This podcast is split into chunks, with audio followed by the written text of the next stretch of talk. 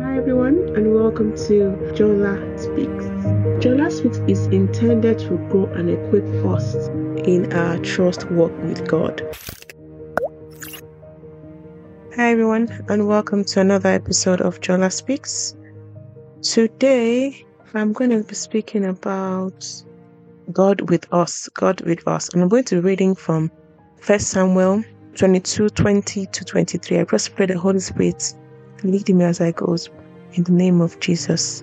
I pray that you help it to learn this message as you have placed in my heart and help it to interpret it in the right way for those that you have ordained to hear to hear in Jesus' name. Amen. Lord, speak to everybody on this platform, everybody that listens to this message. Give them a understanding for them. In Jesus' name I pray. Amen. So first Samuel 22, 22, 23. One son of Ahimelek, son of Ahitub, named Abiathar, escaped and fled to join David. Actually, let me read from verse 18. The king then ordered Doeg, You turn and strike down the priests. So Doeg the Edomite turned and struck them down. That day he killed 85 men who wore the linen ephod. He also put to sword Nob, the town of the priest, and its men, the, the women, its children, infants, and its cattle, donkeys, and sheep.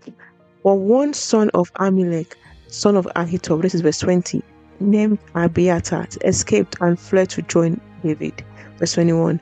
He told David that Saul had killed the priest of the Lord. Then David said to Abiathar that day, When Doeg the Edomite was there, I knew he would be sure to tell Saul, I am responsible for the death of your whole family. Stay with me. Don't be afraid.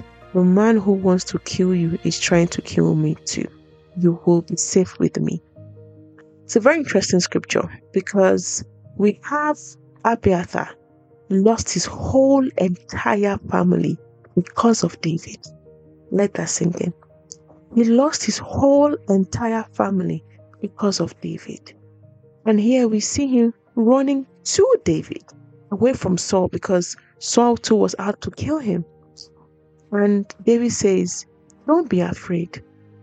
The man who wants to kill you wants to kill me as well. You are safe with me. You know, reading that passage made me smile and understand that it's very important for us to remember that we do not walk alone. God is evidently with us. And so we see here that what would normally have been the scariest place to say aye because Saul was against David, which means that David was the one that was under attack right? And obviously, given that the best thing is for one to do is not to stay around him because, in extension, one too can get attacked. Like his whole, whole family got killed by Saul because of the same David. But even though it seemed like the most insecure place to go to, where I go to the, the man that was constantly be, being looked for to kill, that was the place that God was with him. That was the place that God was with him. God was always with David. And he understood that fact. Because how else would he have survived Saul so many times? That even Saul killed a whole temple of him and still David was still alive. And so he knew that no, you are better safe with me. Be around me because I'm not quite sure. If you go somewhere else, I don't know what's going to happen to you there. But if you are with me, I know God is with me. So you are safe with me. You are safest here. So the place that normally would have been the most dangerous place to stay is now a place that is safest because God was with David. And we say he was right because no matter how Saul tried, and Saul tried, Saul left his kingship, left him leading people and enemies and focus on killing one man, David. And yet, with all the focus, with all the trying, with all the pushing, he still could not kill David. Today is a reminder that we do not walk alone. We do not walk alone.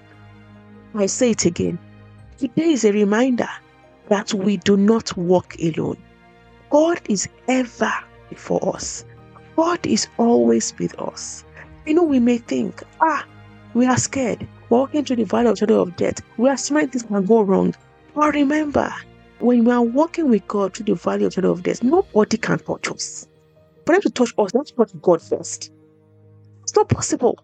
And so if I say, oh my God, things are like hard, things are going through, a lot of things are going wrongly, so many fears and concerns in our hearts. We think that we are evidently in the valley of the shadow of death. We are so scared because literally that's where David was. He was definitely in the valley of the shadow of death because of the way Saul tried so hard to kill him. But we see that he was with him. God was confidently with him. And because God was with him, there was nothing that could happen to him. No matter how Saul tried, how he schemed, how he, he let his mind go wild in ways to kill David, who put fear in him. For example, he just killed the whole temple of David. Imagine how much fear that represented David. You call me, you kill the whole town? Imagine the fear that would normally be in David. But he knew that God is with me. God is with me. Like the psalmist says in um, Psalm 23, verses 4, I think it was actually David speaking. It says, Even though I walk through the valley of the shadow of death, I will fear no evil, for the Lord is with me. You know, it might have been around this time he wrote this psalm because he was definitely in the shadow, in the valley of shadow of death. But it just again shows us that no matter whatever is around us, no matter what is surrounding us, no matter what is happening, in the left, in the right, up and down, around, whatever it is, no matter what it is, God is evidently with us. And God is before us, protecting us. There are angels at our beck and call, surrounding us. We need to constantly remember that we never walk alone. I feel very keen to like say it again. We never walk alone. And not even just walking, even around us, in every area we are shining our light, wherever area that we are doing our work, whatever area we are doing, we are not doing it alone. God is evidently with us. We need to remember that because sometimes the devil brings in fear and makes us think, oh, you can't do this, you can't do that, we can't do this. He kind of puts, you know, glass ceilings in our minds that we think, oh, we can't attain this, we can't attain that.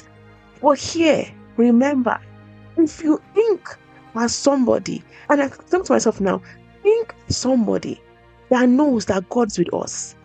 So if God is for us, who can be against us? If God is with us, what can we not achieve in the world? It's not by our power, but it's by God, you know, leading and directing us. Because we have that, there are no limits. We need to constantly remember this. God is evidently before us. He's evidently before us. He's with us. And so, in those times, in those situations when we think we are alone, we are not alone. We are never alone. God is with us. And let us live our lives with that understanding that every step of the way, God is with us.